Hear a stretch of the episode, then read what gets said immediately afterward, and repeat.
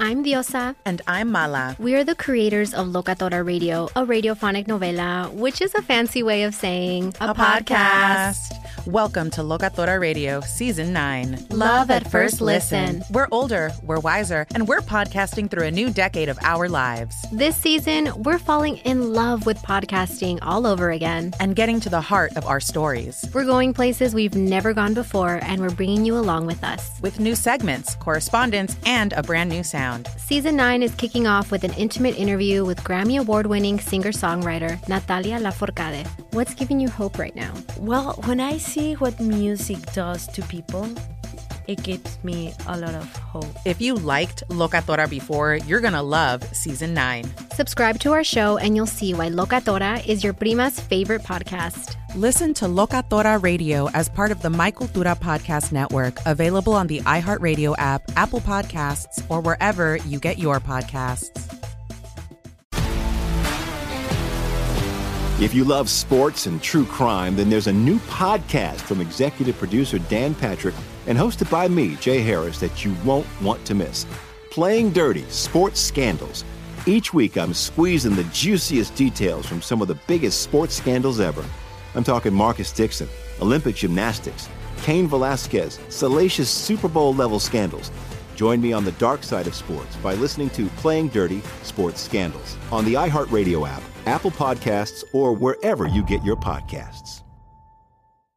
I'm Hannah Storm, and my new podcast, NBA DNA with Hannah Storm, chronicles my six decades in professional basketball. From growing up in the sport to becoming one of sports TV's first female broadcasters. Join me as I dig deep into the game's history, unearth some wild stories, and talk to my friends from the world of basketball, from Dr. J to Charles Barkley. It's been a wild ride, and now I get to take you with me. Listen to NBA DNA with Hannah Storm on the iHeartRadio app, Apple Podcasts, or wherever you get your podcasts.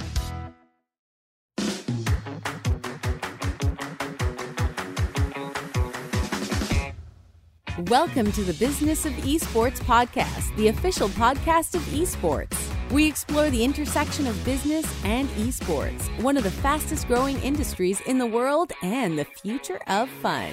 Please welcome your host, Paul, the esports Profit Dawalibi. The Business of Esports podcast begins now. From the keyboard to the boardroom, this is the Business of Esports podcast. I am Paul Dawalibi, the Profit of esports. For those of you who are new to the podcast, welcome to the official podcast of esports. What we do here is we cover the most pressing gaming and esports topics and news of the week, but we look at all of it through a business and C suite lens. We dissect, we analyze the business implications of everything happening in this industry. For our regular listeners, thank you guys for tuning in every week. Thank you for all the love, the five star ratings and reviews. Thank you for all the love you show the podcast. If you've shared the podcast, thank you. If you haven't yet, do two things send the podcast to a friend, share it with them, uh, and go leave a five star rating and review, whether it's on Spotify or Apple Podcasts or Google Play or wherever you get this uh, make sure to follow and and uh, leave a review uh, if you love the content. Um, guys, we have a very special episode this week. I'm going to jump right into it. It's that exciting. It's that good. We have, um, I mean, we're just so lucky. I think every week our guests just get better and better and better. We have this week Omar Batterjee, who is the head of marketing, communications, and partnerships at Saudi Esports. You guys have heard me talk so much on the podcast and how bullish I am about esports in the GCC region. Um, I am so lucky to have him on the podcast today. Omar, welcome to the Business of Esports podcast. Hey, Paul. Thanks for having me. It's uh, really exciting to be here.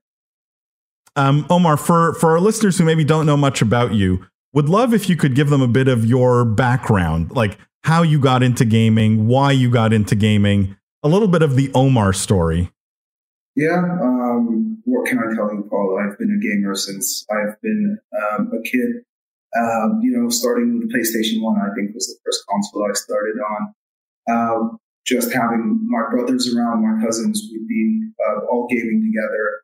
Um, of course, here in Saudi, FIFA was a really, really popular uh, game. Uh, but then, you know, the more you grow up, the more you get sort of excited about certain titles. I'll tell you the one that really caught my heart, I'd say.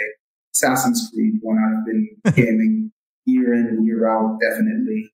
So I'm a bit disappointed with the last few years, but definitely, definitely one of my all-time favorites. Um, I was born and raised in Saudi. What can I tell you? I did a bit of a stint um, in the States, went to college there, uh, came back. Uh, I think it's funny. I actually started my career in PR and comms, and then with a bit of work here and there, started moving into gaming. And uh, I guess now I'm here.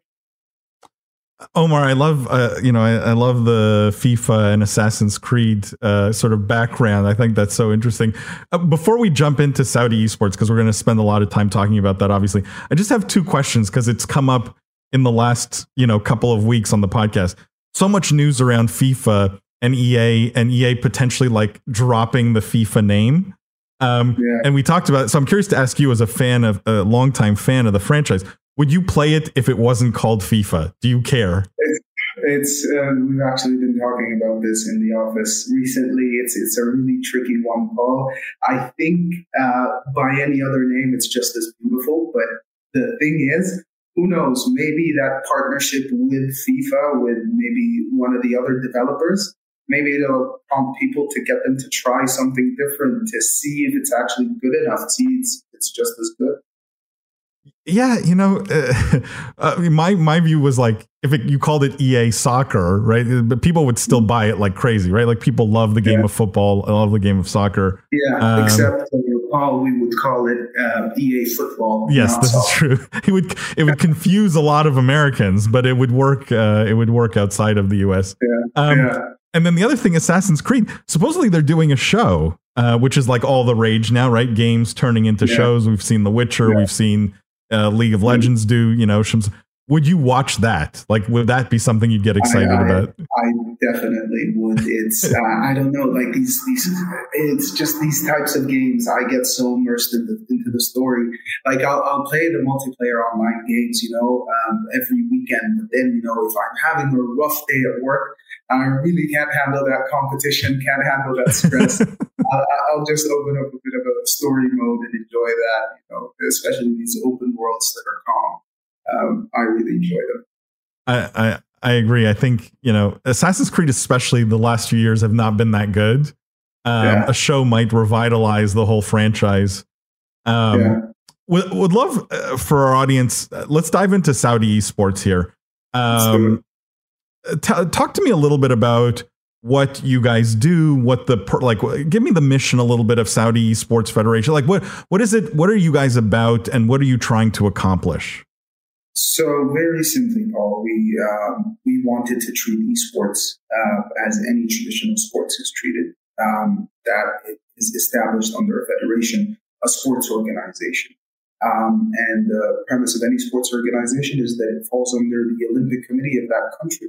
Um, and that's how we established it. And the reason there is, is we really believe in the Olympic values of sport and how we carry all of that. And I'll start off by saying we really believe, yes, these are games and they're owned by publishers, but when they move into the esports realm, it feels like they no longer belong to these publishers. They they belong to the community that are playing them. And just like any sport, that's why we hear a lot of people calling soccer football the, the beautiful game because it is something that a lot of people enjoy and they feel a passion and a connection to.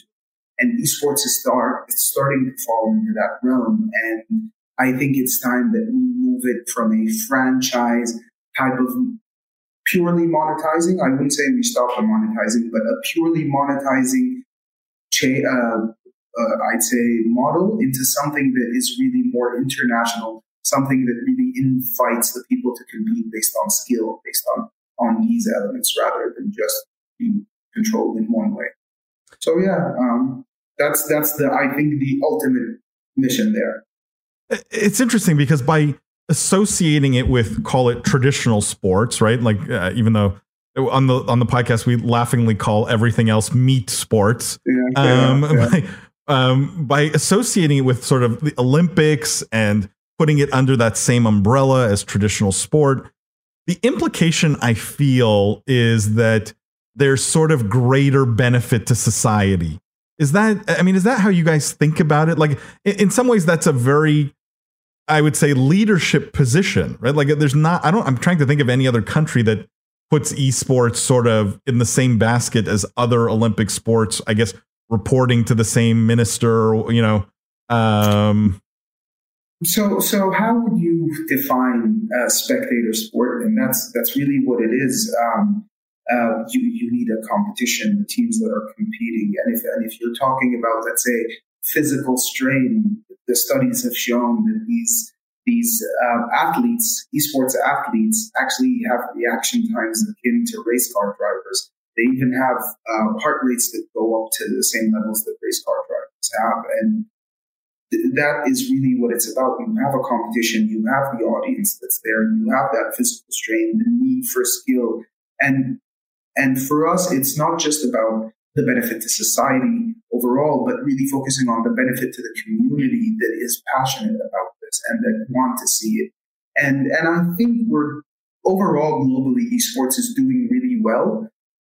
But let's let's look at the time where we have a, a sort of global umbrella that organizes all of this together. When can I like if I were to ask you when the, the, the Super Bowl is happening in 2027, you'd roughly be able to tell me the month, just regardless of anything, just because you know it happens the same time every year.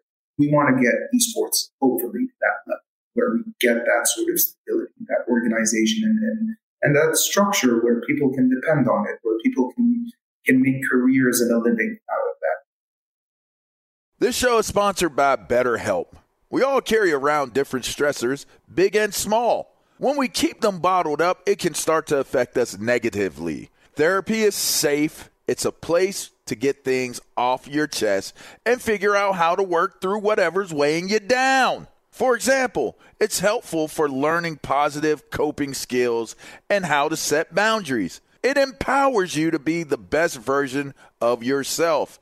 It isn't just for those who experience major trauma. If you're thinking of starting therapy, give BetterHelp a try.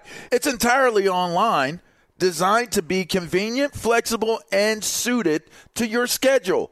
Just fill out a brief questionnaire to get matched with a licensed therapist and switch therapists anytime for no additional charge.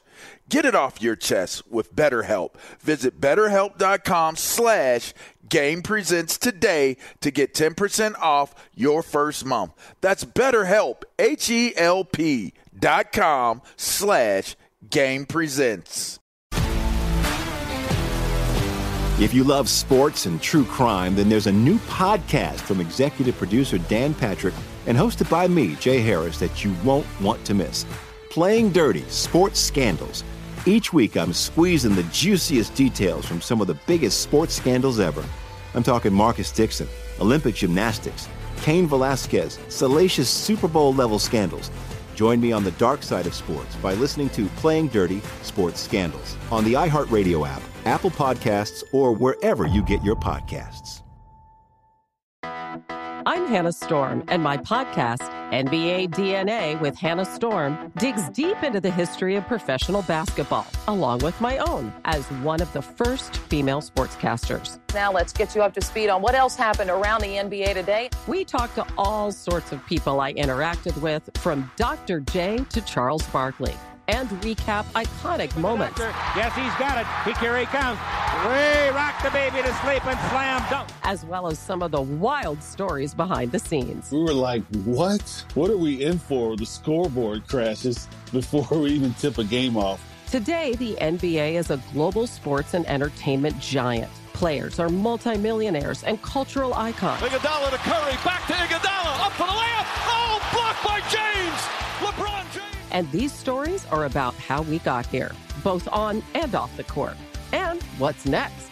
Listen to NBA DNA with Hannah Storm on the iHeartRadio app, Apple Podcasts, or wherever you get your podcasts. Omar, how do you position esports in Saudi Arabia versus esports in China, esports in Korea? Like, I assume, given the international view, you spend a lot of time thinking about and looking at what other countries are doing. Um, uh, you know, where where do you put Saudi Arabia in that mix? Because yeah. one of the things that annoys me personally is, you know, China, Korea, these markets, India get almost all of the attention. They get, you know, all of the articles that we hear about them almost daily from a an esports news standpoint. Um, I, I personally think there's there's more opportunity in a place like Saudi Arabia, but I'm curious how you think about it relative to those other countries. Absolutely, I'll, I'll tell you um, it, what's amazing about Saudi and the Middle East in general is that organically there are some really good players, um, amazing community. They're very active. The, the the only thing that we noticed a few years back is that really there's no ecosystem to support um, so that's just one of the stories that we hear about, even in one of the leagues that are available now for CSGO in Saudi Arabia. Um, there's a, an amazing talent called Fark, um, who's doing really well in the league, but felt like the competition wasn't just at the level that he needed. The spotlight wasn't at the level that he needed. So we moved to a more international league just because they're more prominent, they're more known, and it's it's so the the raw talent is there. The world champions are there. Um, if I speak specifically about like games like FIFA, if I talk about fighting games like Tekken, we've had a few world champions that already made it 2017, 2015, 2018, 2019. So all of these years, we've had Saudi world champions already make it.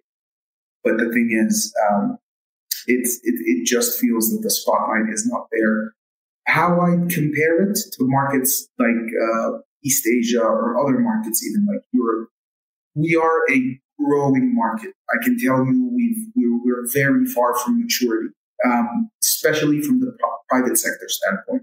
We've seen a lot of growth in the past three years.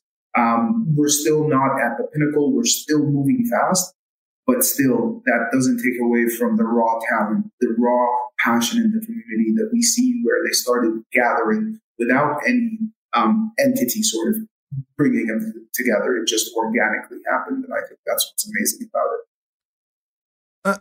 Uh, that is interesting. Uh, I want to dig there a little bit. Like, can you talk to the demographics of a place like Saudi Arabia in terms of like what is what do what does the gaming audience look like there? Yeah, yeah, it's it's very interesting. Um, in Saudi, um, so the, the population is, is roughly around 30 million, maybe give or take, add a million, maybe, you know, with recent changes. But uh, at around 30 million, 23 million gamers in Saudi Arabia. And I know wow. we're talking about, yeah, we're talking about almost more than 60% of that population. Um, when we're talking about gaming, I know we're talking about a broader audience, but even yep. when we talk about, yeah, we're talking about mobile games, um, about 50% um, of, of the community in Saudi game via mobile. And we're reaching numbers as, as high as 56% for female gamers there. Um, so we, we have a good split. I'll tell you, just like anywhere else in the world, that split really skews more towards the male demographic when we talk um, in terms of esports. But it's all still there. We're seeing um, a lot of these uh, female um, leading clubs, uh, esports clubs, growing in Saudi it, it's really interesting. Definitely, just to sum it up, the gaming community is massive. The gaming community is really big. The esports community is smaller, but growing by the day. And, and that's what's amazing to see. Is one of the key advantages, uh, this is something I talk about without any hard data to sort of prove it, but um, it, it like gut feel tells me I'm, I'm right on this is we know the average age of the gaming and esports audience in Saudi Arabia is very young, right? Like uh, the the the population is a young population, which is good for from a gaming perspective.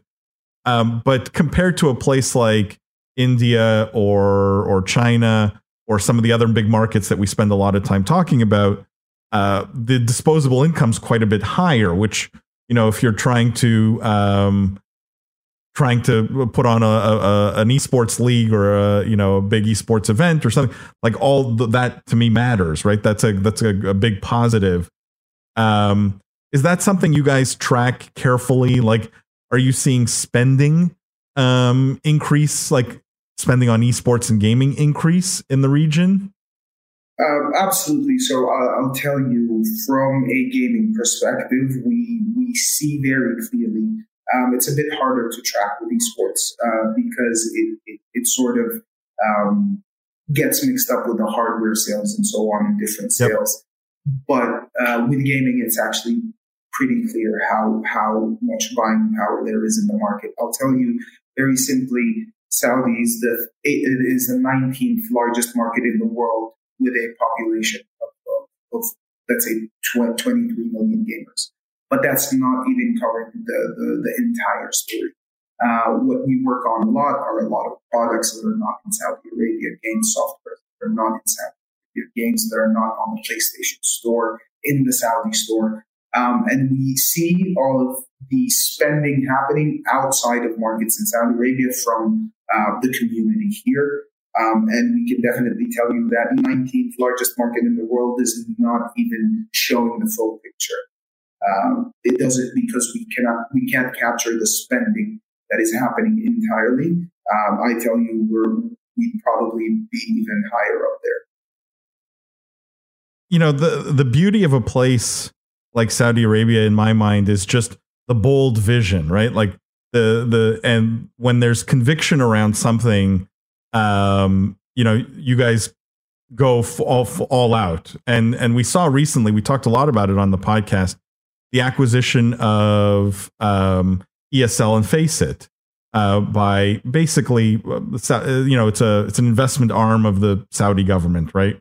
Um, how much does that matter to you guys as the Saudi Esports Federation when you have sort of at the government level uh, it seems to be conviction around gaming and esports. Like, what is that relationship between government and you guys, and how does something like the ESL Face Faceit deal have an impact on what you guys are doing? Absolutely, and, and I, I can tell you, like no other country um, in the world, and uh, I, I, can tell you this is just purely from what I've seen, um, is that we are very passionate, but also very coordinated. We work together. There's a high spirit of involvement within gaming. Um, so as, as, you know, as an example, if I'm here, um, trying to look at tournaments, trying to look at like really hosting these large scale tournaments, small scale, national scale tournaments, um, and looking at infrastructure there's always either a government entity that if we reach out to, they'll respond really quick and say, yes, let's jump on a call. Let's discuss. These are the things that we're working on. And they're more than happy to cooperate. If we're looking at different projects within Saudi Arabia, you know, the project entities in Saudi, and we, we talk to them about certain, you know, arenas or infrastructures that we are very excited about. They right away go and start looking at the feasibility of doing such a thing um, working out a model of how we can cooperate on these things. And it's it's amazing how there is an open line of communication between um, public, private, non uh, uh, non-profit entities all working together. You know, with something like gaming. I can tell you, I can tell you, it's it's the tip of the tip of the iceberg.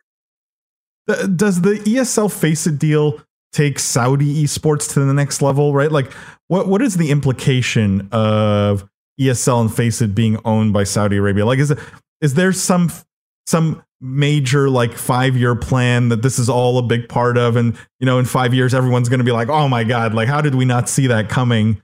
Uh and you know these are like the first call it the first volleys, right? Like the the the the the initial shots. Um I don't know if you can talk to that sort of big, uh, big picture plan and how, you know, buying essentially the largest tournament operator in the world fits into it.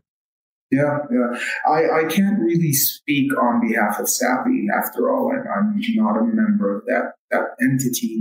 I can tell you what I what I think and what I from from what I've seen. For us, the investment is in esports is not just purely from a profit perspective it really is investing into the industry to grow it. Um, uh, if you were to ask me as just an observer of the news, I think sports is growing at an amazing pace, but really uh, having an institutional investor of the size of Savvy that can really invest um, funds into entities like ESL that really take them to the next level, that have always had certain financial constraints.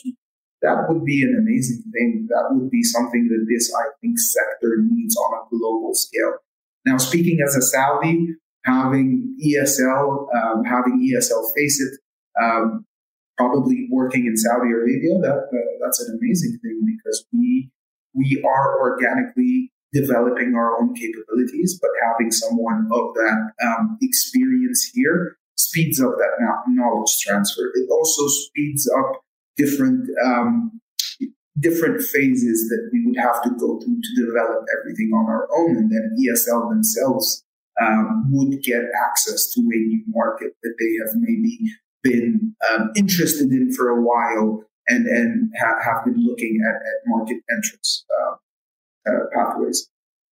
So, so you don't have to say it, Omar, but like it's, I, I'm convinced that that we're going to see ESL Riyadh like in the near future, right? The same way we have ESL Katowice and ESL Cologne and ESL New York, right? Like we will see one of these landmark ESL tournaments, I think, um, in, Saudi Arabia.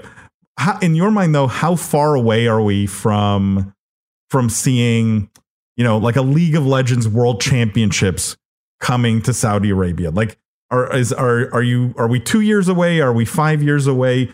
And and I, I'm using that a little bit as a barometer of like how how sort of advanced uh, the esports ecosystem is there. Uh, I can definitely tell you, I, I I am a member of the Saudi Esports Federation, and we are working on having flagship international events in Saudi.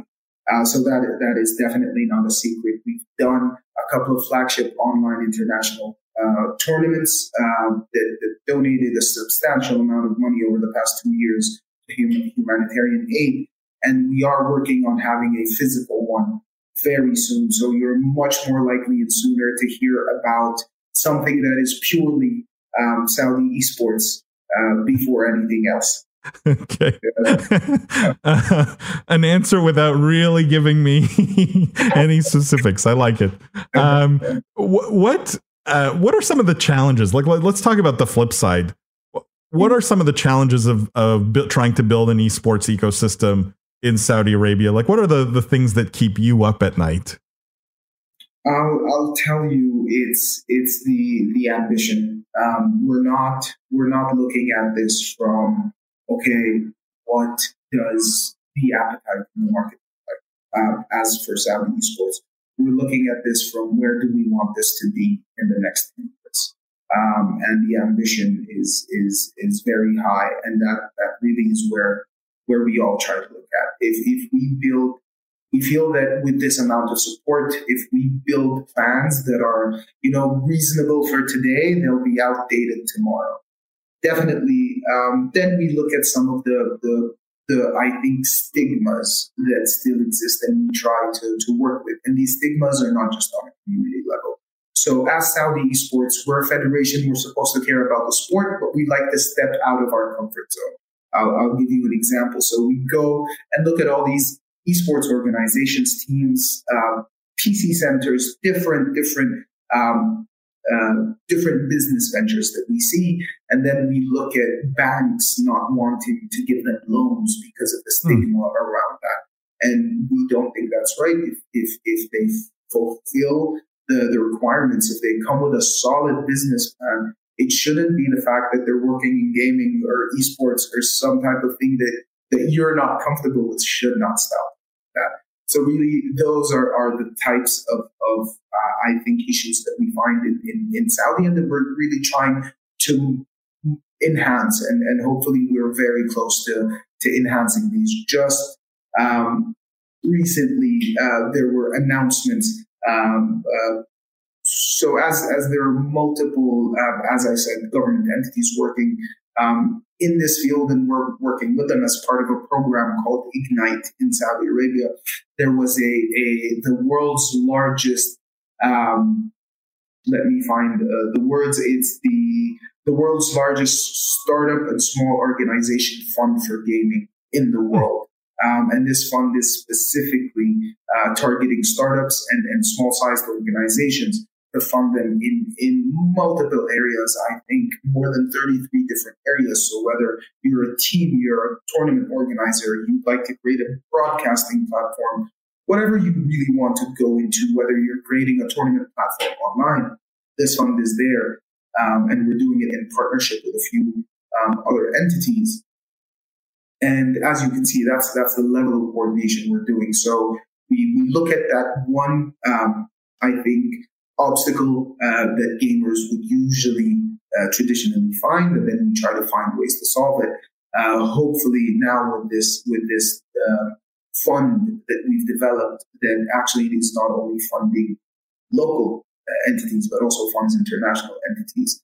Um, we have now had one step uh, in the right direction. But that's just one obstacle that we're tackling from a financial perspective. We're still looking at this from multiple angles and trying to really develop all across the board. If you love sports and true crime, then there's a new podcast from executive producer Dan Patrick and hosted by me, Jay Harris, that you won't want to miss. Playing Dirty Sports Scandals. Each week, I'm squeezing the juiciest details from some of the biggest sports scandals ever. I'm talking Marcus Dixon, Olympic gymnastics, Cain Velasquez, salacious Super Bowl level scandals. Join me on the dark side of sports by listening to Playing Dirty Sports Scandals on the iHeartRadio app, Apple Podcasts, or wherever you get your podcasts.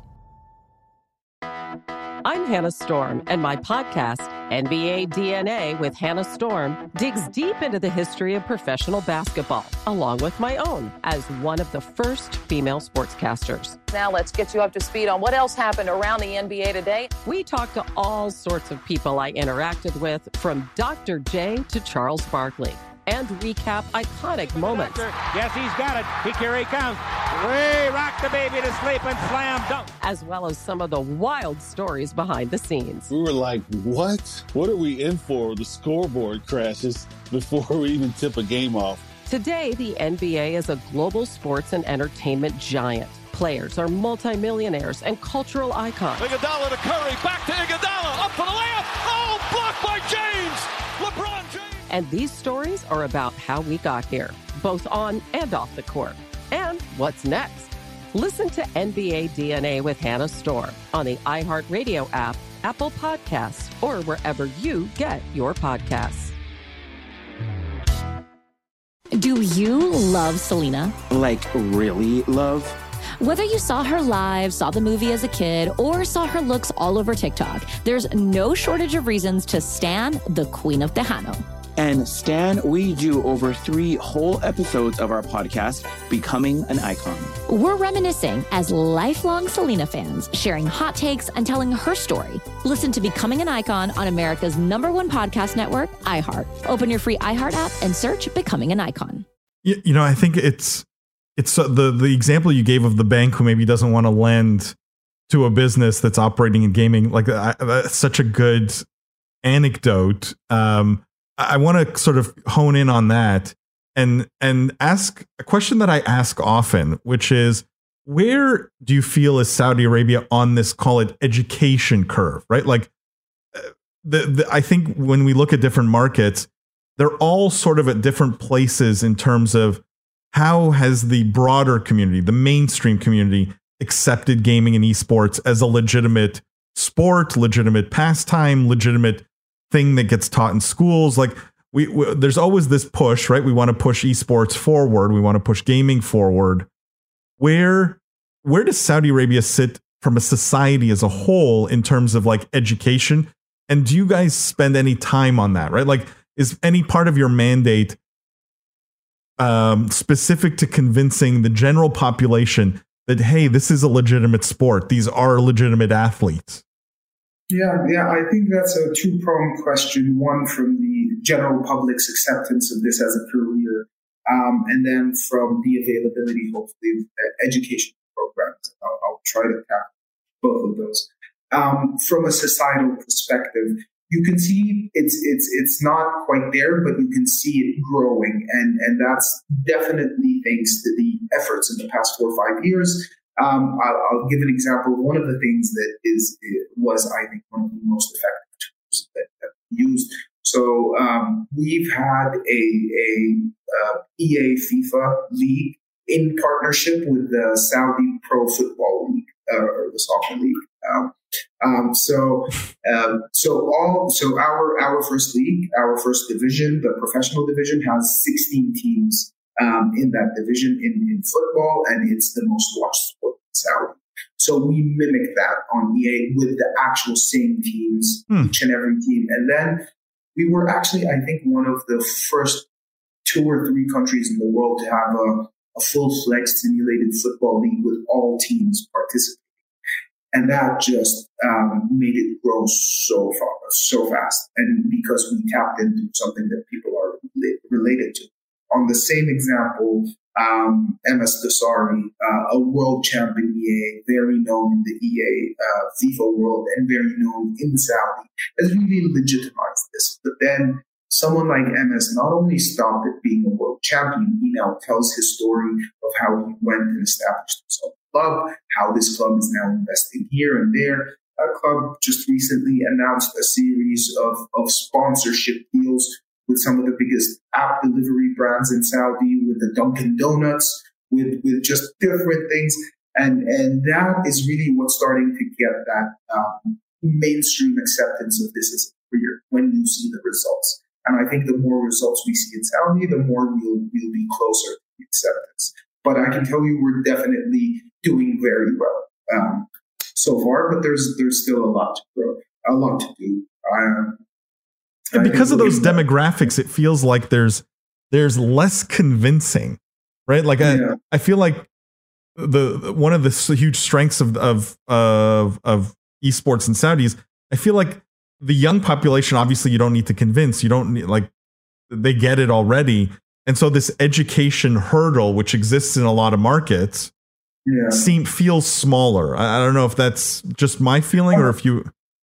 No, absolutely, and it's not just. Uh, I, I, think from from my perspective, I, I, put it in a few different things. So if you, if you compare other esports or gaming markets and look at the average age and compare Saudi not just from a gaming market but from a total population, we're talking about a bit over sixty five percent is under thirty years old. That is wow. a massive number of the entire population. But then you look at education rates, which are insanely high. There's a, a high a high percentage of college education in Saudi because it is it, it is supported and it's for free. But then if you look at internet penetration, over 93% internet penetration in Saudi Arabia. That's not you can't find that in China, in the US, or any anywhere Definitely else. Definitely not in the US.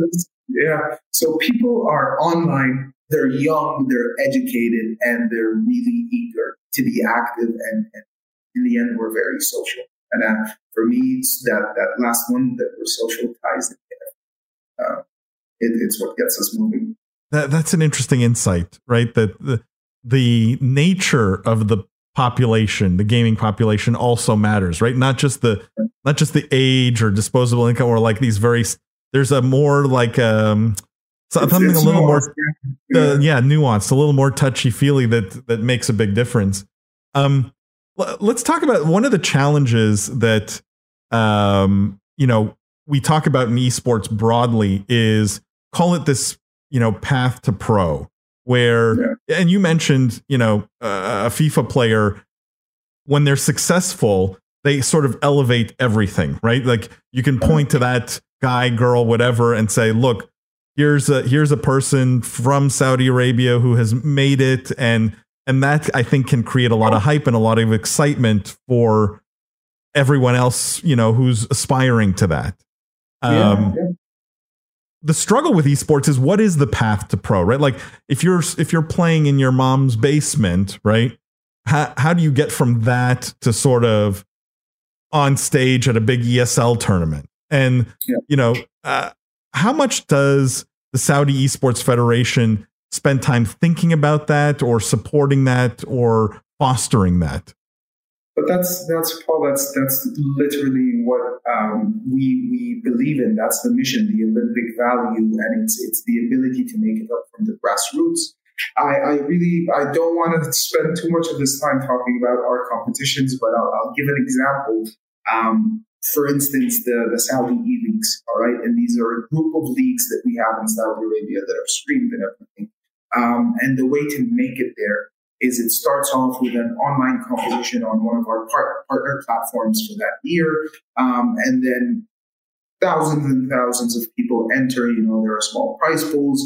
And, and the way we do it is that we take these these winners. They most of these are team based sports. Very few are not.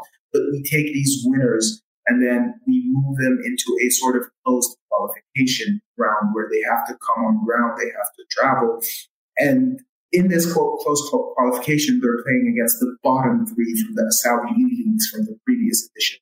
So they're, they're, they're rubbing shoulders with those people that have already been in the pros in the year before or in the edition before. And then we see how that matches up. Whoever the top four from that close qualifications makes it into the actual professional league. That's that's you know the hmm. the, the big thing nationally. But then um, what we do in between those, between the closed and between when they make it, when we know that these people want, we go and we take them in because the, the numbers aren't that big because you're talking about professionals. These these players were clans, these were groups of friends, and we start talking to them about creating uh, a more official entity, uh, applying at the Ministry of Commerce. We will talk to banks for them. We'll try and open them a, a, a company bank account so we, we try and take them through that entire funnel. So, and, and there are some publishers that really work with us um, amazingly. So, for instance, um, you have the likes of, of, of PUBG Mobile that are now, are now taking Saudi teams that did very well in national competitions and have qualified them to the regional competitions of their own um, sort of organization. Um, and, and we are now seeing publishers that are starting to take the, the, the fruits from our funnels or, or, the products from these funnels and moving them into their own national regional um, sort of leagues to compete. Um, so it's it's becoming really interesting. I think we've we've we've had a few years of testing, but it's it's proving that this model really works. You know, I want to come back to the publishers because I think there's there's some interesting discussion there. But uh, let me let's just finish this thought in terms of path to pro one of the phenomenons we're seeing in the US is universities starting to offer esports programs, right? So yeah. you can come, you can get a, a degree, uh, and you can play for the university and you can study esports marketing or esports management or, you know, something related to esports specifically. Um, is this a phenomenon that, that Saudi Arabia is seeing where like, because university is uh, like, will universities there be on that path to pro in your mind, or it's not part of the ecosystem yet? Hopefully, we, we want to get there. I can tell you, no, we, we, we haven't seen that many curriculums in, in, in actual um, university courses, but not that it's not in the works right now. Now, I can tell you something that is amazing. We have in Saudi something called the University Leagues, which is basically um, I don't have the numbers in front of me, but in the tens of universities, all creating their own esports teams, playing against each other, and then one university cool. at the end of the tournament would host this. And this is a partnership between us and like multiple universities. Um, so the universities are now starting to adapt it from the esports side. But in terms of the education side, we're seeing programs pop up every day. But then from our talks with certain entities, around Saudi, every single entity is reaching out to us. It's like, so we want to start an esports academy. Can you guys advise us on this? And we're like, all right, here's another one that's already doing that. All of this is is is coming up soon. Um, I can't really name names right now, but I can tell you I've had this conversation again and again with different entities. That's that's that's we want to do academy. This is our academy, and we all just start working together and building what curricula this academy would have? Would it go online? What's the feasibility of having it actually offline? And um, I think you had a very interesting show specifically about the feasibility of these academies uh, offline and, and, and, do we really need it these days? I, I, I referenced that episode, uh, one of our discussions, by the way. But uh, yeah, so so yeah, it's it's definitely happening very soon. Yeah, it is. It's an interesting sort of I won't call it dilemma, but it's an interesting decision, right? Like online yeah. versus offline. But it sounds like, uh, at least from the university league perspective, you guys are quite a bit more organized than just about every other geography, at least I've seen. I mean, even in the US, like college esports is a bit of a mess. Um, yeah. There's a lot of interest, a lot of excitement, a lot of sort of, it's very fragmented. Uh, in some ways, the US lacks the kind of centralized planning, thinking, uh, support that you guys provide the ecosystem, right? Like, I think that's the interesting part of the Saudi Esports Federation is there's there's sort of a central official place that's whose mandate is to to make sure that esports succeeds. Um, you know that that just doesn't really exist here, at least in the U.S. And I think that's that's that's something I think we could take away and maybe learn from. Um, let, us talk about the publishers. I wanted to come back to that because I think everyone recognizes publishers hold a lot of power these days, especially in the esports world. Unlike traditional sports, how have you guys um, managed that, right, or managed those relationships? Um, like, what is the what does this relationship with publishers look like for you guys, and how are you working with them today? I think publishers, just specifically with us, have been very supportive. Um, they they are interested to see the the level of investment that, that we're willing to do into the community. Um, and there are certain publishers that make things very easy. I think not in terms of we, we have to fulfill the guidelines, but they're there. They're talking to us. They're trying to to support us. Like I'll, I'll speak to one certain publisher, um, EA. Um, EA has a partnership with the Saudi Football Federation. But then in a discussion between us and the Football Federation, there was an agreement like, hey guys, we'll we'll do a lot of the heavy lifting. You guys are partners, you guys are the main partner for, for these leagues, but we'll help you in the background. And when EA saw us trying to really lend our expertise to the Football Federation, they turned around and said, okay, listen, let's start working with you guys too. And, and there was a lot of excitement there. Um, now even it, like we work, it, it's it's sort of a triangle where we work with the EA and the Saudi Football Federation, always trying to do some interesting things. And and I, I, I know I keep bringing up EA FIFA a lot, but the reason is just in Saudi it's so big. I can tell you of the 20 top players in West Asia, 18 are Saudi. So so, wow. so you can yeah you can imagine it's it's a big game for us. We we love our football. It's also it, it's the low hanging fruit in, in the sense of like how can you get people into esports? It start with something that people already know, right? That's that's Absolutely. I think always the appeal of the sports games in general.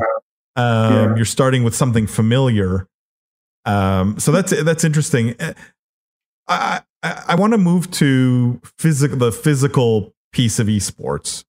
Um, you know, we've seen a lot in the US, we've talked so much about this on the podcast. Build the building of huge esports arenas, right? We we uh, business of esports has been to the one in in Las Vegas, the HyperX Arena. There, we film content there. Um, you know, the, we we saw the announcement of the one in Toronto, up in Canada. They were going to spend half a billion dollars on an esports arena up there. Um, is this on the roadmap? Like, is this important to the Saudi Esports Federation to put, you know, a huge billion dollar stadium esports arena state of the art in Riyadh. Is that like is this part of the vision or are you guys thinking about this in a purely digital kind of sense? Uh, I, I can tell you from Saudi sports' perspective, know, definitely the physical is there. This physical element is there. I can tell you from a sports perspective, the and from an infrastructure perspective, uh, we are on a mission in general, whether it's us or what we see from other entities to develop different, um, I think, attractions in terms of sport. So you see a formula track announced every uh, day, one here, one there. We saw like six different golf courses um, announced over the past while. Uh, we saw, I think, four stadiums announced earlier this year, four new football stadiums. And, wow. and we have we have plenty of football stadiums. Um, so it's it's the infrastructure um, is part of the plan, definitely. Not only from from what I can tell, uh, but not only from from from the work I'm doing, but even from what I see every day in the media and I read in Saudi Arabia. Uh, Omar, the look that uh, it, it, gets me really excited about what the future there. Could you could you talk a little bit just I want to sort of wrap on this. Give me a a, a, a little bit of a taste, uh, uh, you know, a teaser of of the future of of Saudi esports, right? Like, well, give me the the big picture. Why every because I I'm excited about it. Give me why everyone listening to this should be really excited about what you guys are doing there. Absolutely, I think the the why esports, why gaming and esports are important is because they are one of the most engaging activities ever. Um, and and that activity is there, um, and you're not going to get rid of it. So might as well understand it, understand how to benefit from it from a societal point of view, from a community point of view, and from a financial point of view. Uh, it's it's going to be there. Even like surprisingly, from a humanitarian aid point of view, when COVID first struck, we were like, "Oh my God, what are we going to do?" But we did Gamers Without Borders. Two years, we've donated twenty million dollars to COVID relief, and it wow. hopefully will be back for for another year. Um, it's really it's it's a phenomenon that is very engaging. But then it's not just about benefiting from it, but it's having society benefit from it. It's the career pathways it's these young uh, demographic that want to work in something that they enjoy. And why shouldn't they? And it's about us investing in paving the way for them to, to get into that and start working. Omar, I'm I'm just like I said, I, I've I've now repeated myself so many times. There's probably no region uh, in the world I'm more excited about to see where you guys take esports. Um, I think, like I said, I think everyone is looking at China or looking at Korea or looking at India is missing the boat in terms of where the big growth is going to be. I wouldn't be surprised if in five years we're talking about Saudi Arabia as the biggest esports market in the world. I would not be surprised. I, I like how that sounds, Paul. I like how that sounds. Yeah, Omar, absolutely. how can people f- follow what you're doing? F- maybe follow you or follow Saudi esports. Like, where can people find out more or follow? definitely they can follow us on our websites, our socials. Uh, we have a lot of channels that we we um, you know communicate through. You can definitely email us. We have our emails on the website, and they're not those emails that you don't get a response. We're actually very good at those responses. Um, and yeah, definitely. And I, I would just ask everyone to keep their ears out. This is just a bit of a shout out. I try not to do it all, all podcast long keep your ears out. Um, we have a lot of exciting things coming out this summer. Um, I love that. Everyone should go check out Saudi Esports Federation, uh, and we will, I'm sure, cover those announcements. Um, so I'm I'm excited about that too. We'll have to bring you back so we can talk about those things, uh, Omar. Well, maybe next time we'll have you uh, shoot the episode from all the way over here. I love it. I that even better idea. I love that. Let's do that. Absolutely. Absolutely. Um, for our audience, guys, just a little bit of housekeeping. Uh, make sure to go follow Business of Esports everywhere on Instagram, on TikTok, on YouTube, on LinkedIn, you name it. Uh, Business of Esports uh, on all those platforms. If you love our content, leave a review on Apple Podcasts or Spotify or Google Play, wherever you get this. Make sure to follow it, share it with your friends. Omar, thank you so much. Uh, awesome thank episode. Thank you guys for listening. Uh, remember, the future is fun, guys. We'll see you next week. Thanks for listening to the Business of Esports podcast. Check us out at thebusinessofesports.com and on Twitter at BizEsports.